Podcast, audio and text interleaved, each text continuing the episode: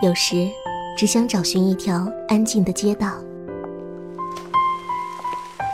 随意翻开某一本书，忘记时间，忘掉烦恼。在您耳边的是阅读早茶。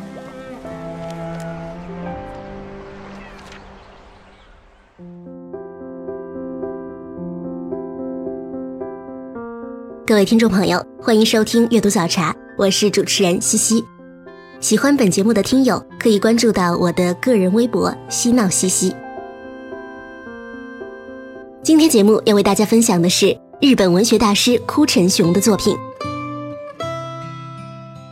第一本书是《起风了》，他的早期作品。整本书有一种铭心刻骨的悲怆凄婉的氛围。二零一三年。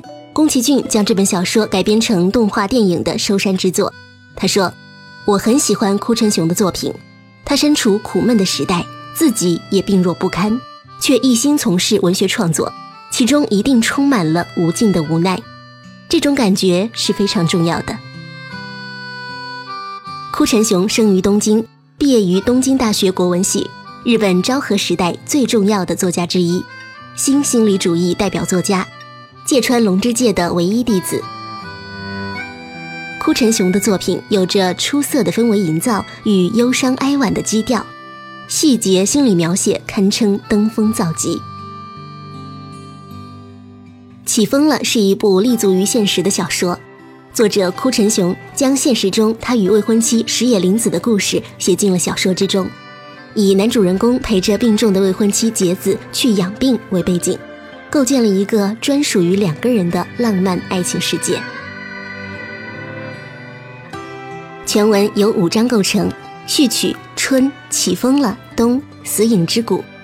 文章的情节非常简单，在夏日的高原，主人公和女友节子相爱，经常陪他去高原上画画。不久，杰子患上了肺结核，男主人公经常去他家看他，可病势总是不如人意。在杰子父亲的建议下，男主人公陪护杰子到信州的温泉疗养院疗养，就像是一起去度蜜月一样出发了。在疗养院，他们的爱带着特殊的性质开始。杰子是整个疗养院第二号重病患者，就这样，两个人在与世隔绝的疗养地过着异常的爱的生活。有爱支撑着，每天单调的生活被赋予了深刻的意义。十月下旬，男主人公构思着他们两人爱情的小说，开始思考真的婚约的主题。同时，杰子的病情恶化，在十二月上旬，死的预感越发强烈。杰子死后的第二个冬天，男主人公来到了两人曾经相爱的高原，在一个村子里住下，追忆对杰子的怀念。一个人过着孤寂的生活，这里被人们称为幸福之谷，而男主人公觉得它只能叫做死影之谷。最终，通过读里尔克的镇魂曲，他终于找到了心灵的寄托，超越了杰子的死，决定重新出发，坚强的活下去。下面选取小说《起风了》中的部分文字，分享给大家。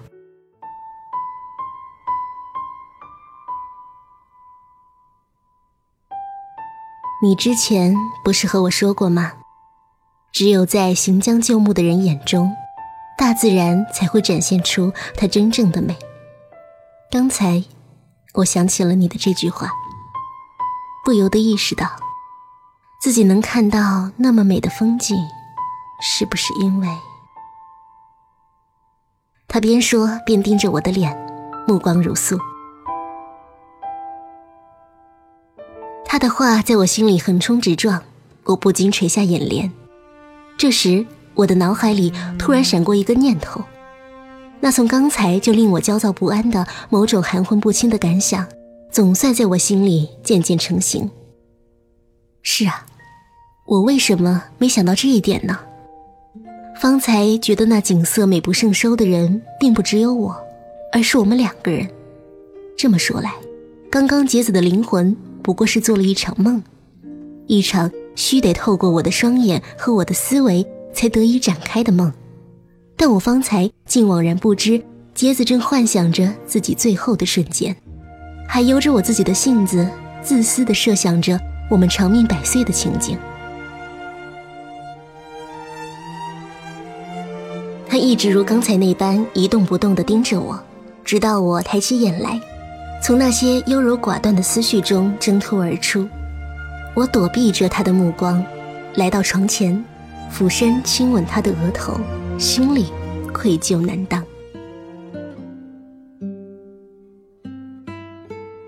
终于到了盛夏，这里的夏来得比平原地区更猛烈。疗养院后面的杂树林里总是像有什么烧了起来，蝉声从早到晚不绝入耳。门户大开时，窗外甚至会飘进树枝的气味。傍晚时分，许多患者为了呼吸顺畅些。纷纷把床挪到户外的阳台。看见这群患者，我们才发现，这阵子住进疗养院的病人增多了些。不过，我们依然两耳不闻窗外事，照样过我们的生活。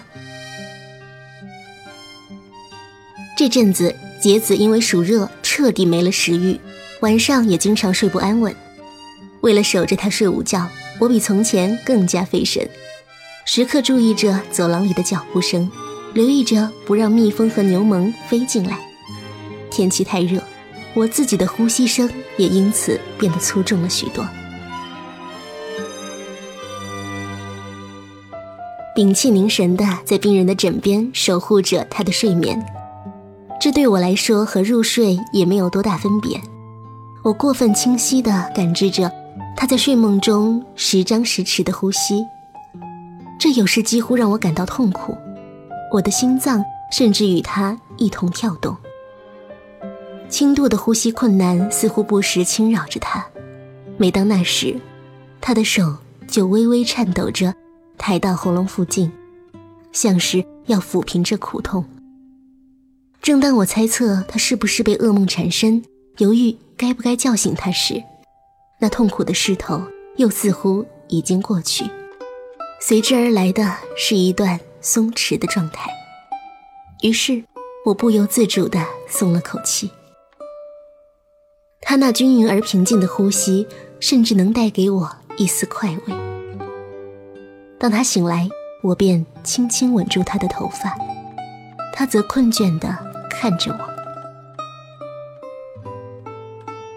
你一直在这儿吗？啊，我刚才也打了个盹儿。有些晚上，如果自己也总睡不着，我便像成了屁一样，也不知不觉地学他的样子，抬起手靠近喉咙，做出试图抚平痛楚的手势。而等我意识到自己的行为时，才发现我也真的有些呼吸困难，可我却为此感到愉快。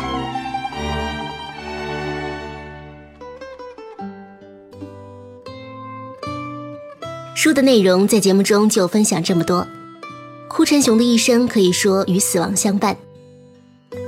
关东大地震中，他失去了母亲，恩师芥川龙之介则死于自杀，未婚妻也因病去世。接二连三的死亡阴影给哭成雄带来了深深的伤痛，同时也使他更能以一颗平常心来面临死亡。在作者为数不多的中篇小说中。启封了以其深刻的思想主题和唯美的艺术境界，博得了许多读者的肯定与感动，也成为了哭式文学思想定型的一个里程碑。这部作品取材于作者的真实经历。一九三三年，作者结识了石野，并和他相爱。第二年，两人定下婚约，但当时石野患上了肺结核。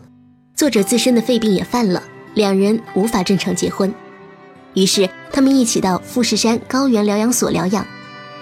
石野终于因治疗无效，在一九三五年病逝，而作者却逐渐好转，一个人独自活了下来。从起风了的创作时间也可以看出，是在石野病逝后的第二年，作者开始以这段经历为原型，创作出了这部感人肺腑、发人深省的小说。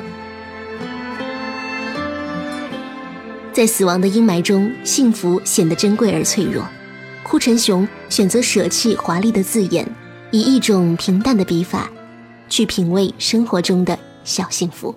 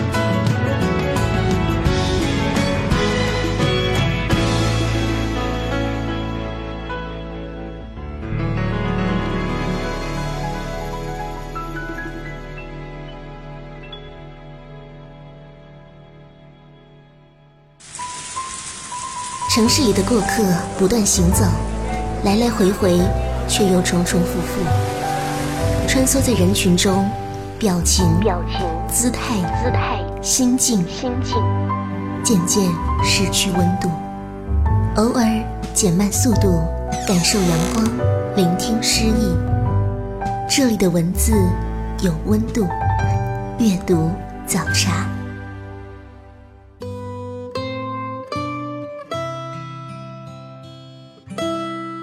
您正在收听的是《阅读早茶》，我是西西。今天分享的是文学大师哭陈雄的作品。一九二九年，哭陈雄发表了步入文坛的处女作《笨拙的天使》，它是根据作家青春时期的经历创作而成的，描写了二十岁的青年在孤独中的青春恋曲，体现了孤独与爱的主题。一九三零年，他发表了成名作《盛家族》。今天节目分享的第二本书是《起风了》的姊妹篇《蔡穗子》，哭陈雄所创作的爱情小说。本书的故事继承了《起风了》的深刻爱情，讲述成长的生之绚烂。少女蔡穗子目睹母亲的爱情悲剧，匆匆选择了沉闷而无爱的婚姻。然而，她不堪忍受情感的荒芜，终于以养病为名逃离冰冷的家。住进了深山中的疗养院，对幸福的渴望与恐惧交替折磨着他的身心。此时，少年时的玩伴都著明与幡然醒悟的丈夫忽然先后来探望他，两个截然不同的人带来两种截然不同的冲击。蔡穗子能否看清自己真正的愿望，重获新生？下面选取蔡穗子这本书中的部分内容分享给大家。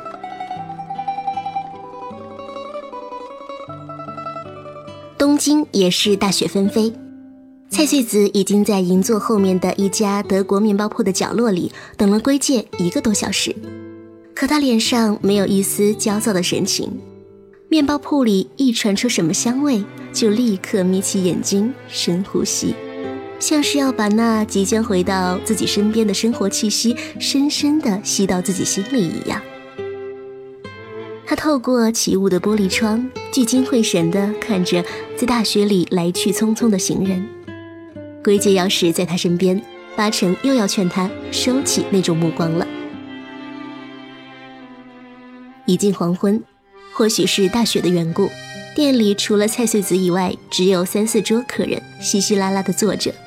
门边坐着一个画家模样的年轻人，单脚搭在暖炉上。不时回过头，好奇地看着蔡穗子。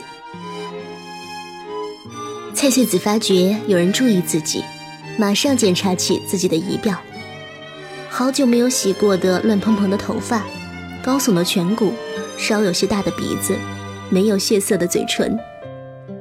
尽管在年轻的时候，长辈们总会有些惋惜地说：“要是这孩子长得再和善些就好了。”不过现在的这番形容丝毫不影响她的美。只是平添了几分忧郁的味道。蔡穗子的那身城里人的打扮，在山区的小火站上是颇引人注目的，但如今在这条街上就和一般人没什么两样了。只是她那苍白的脸色，有着从山中疗养院里带回来的特有的苍凉，和其他人有着微妙的区别。只有这一点是怎么也掩饰不住的。他不时用手抚摸着脸颊，仿佛这样别人就看不出来了。蔡穗子忽然觉得有人直直的站在自己面前，吃惊的抬起头，是归介。他俯视着蔡穗子身上的大衣，一边还流着残血，看样子在外面掸过了，不过没掸干净。蔡穗子淡淡的笑着，连个招呼都不打。只是为归介挪了挪身子，归介一脸不悦的在他面前坐下，一言不发，沉默良久。忽然从新宿站打电话过来，真是吓人一大跳啊！到底是怎么回事？他终于开了口。蔡穗子依然和刚才一样，只是淡淡笑着，什么话都不说。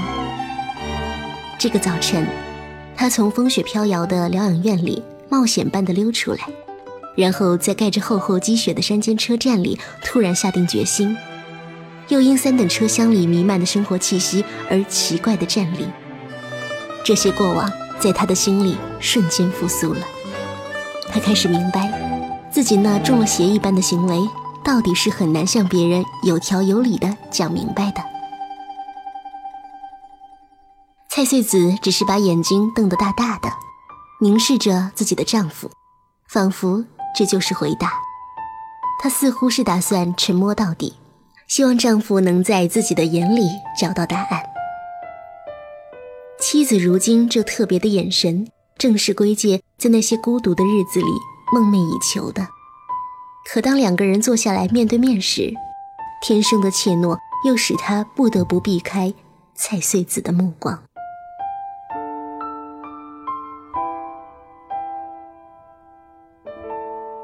蔡穗子》这本书的内容，在节目中就分享这一小段。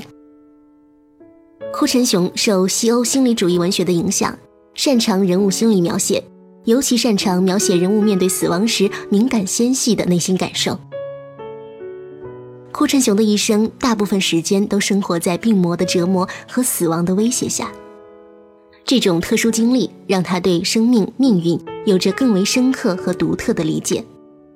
他笔下的人物，或是生活在极度的不幸中，或是生活在死亡阴影的笼罩下，但是读者从中感受到的却不是抑郁或者颓废，而是看似柔弱的生命中蕴含的无与伦比的韧性。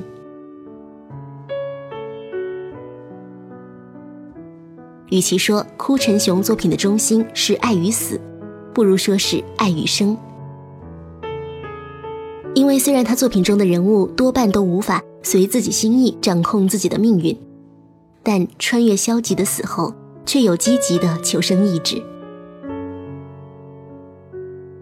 哭陈雄曾说过自己是植物性的，所以他作品中的人物也多半带有这种性格，如植物般被动的任环境命运安排。小说《蔡穗子》中登场的角色有许多是作者哭陈雄将结识的友人投射其中。比如说，故事当中年轻死去的作家角色灵感是来自于早逝的作家朋友芥川龙之介；三村夫人则是由与芥川龙之介经历过一段柏拉图式爱情的片川广子。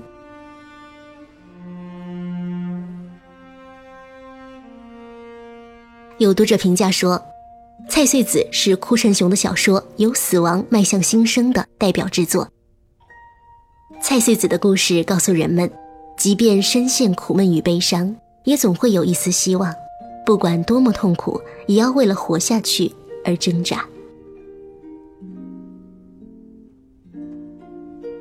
今天的阅读早茶节目到这里就要告一段落了，我是西西，我们下期再会。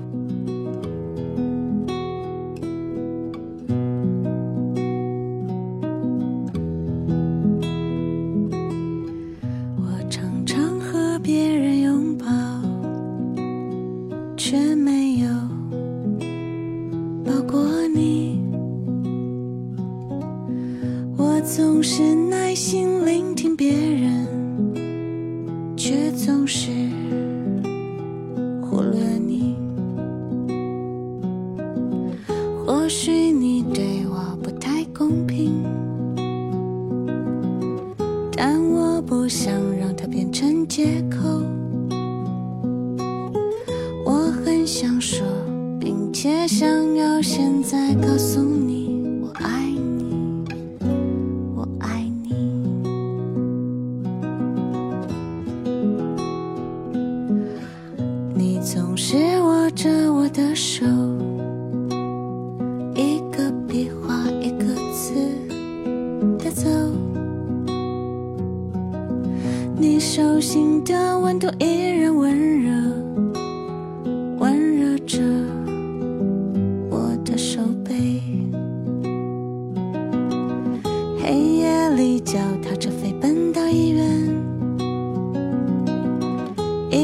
热腾腾的小稀饭，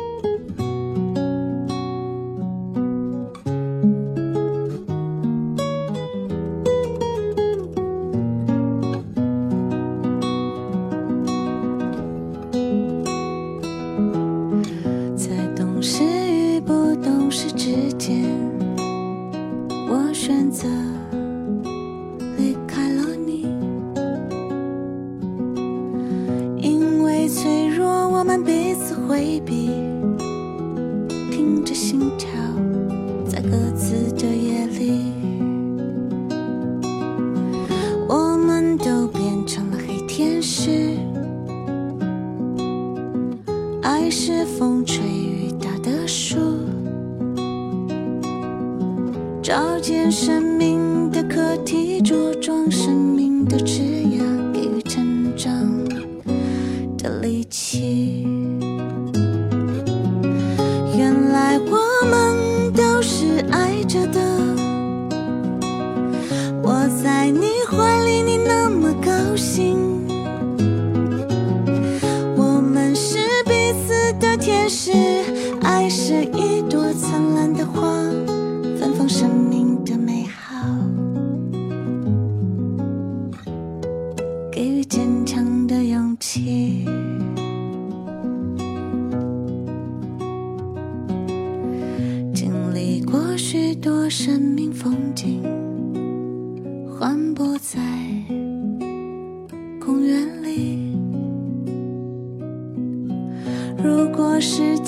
日真的来临不想遗憾留在心底。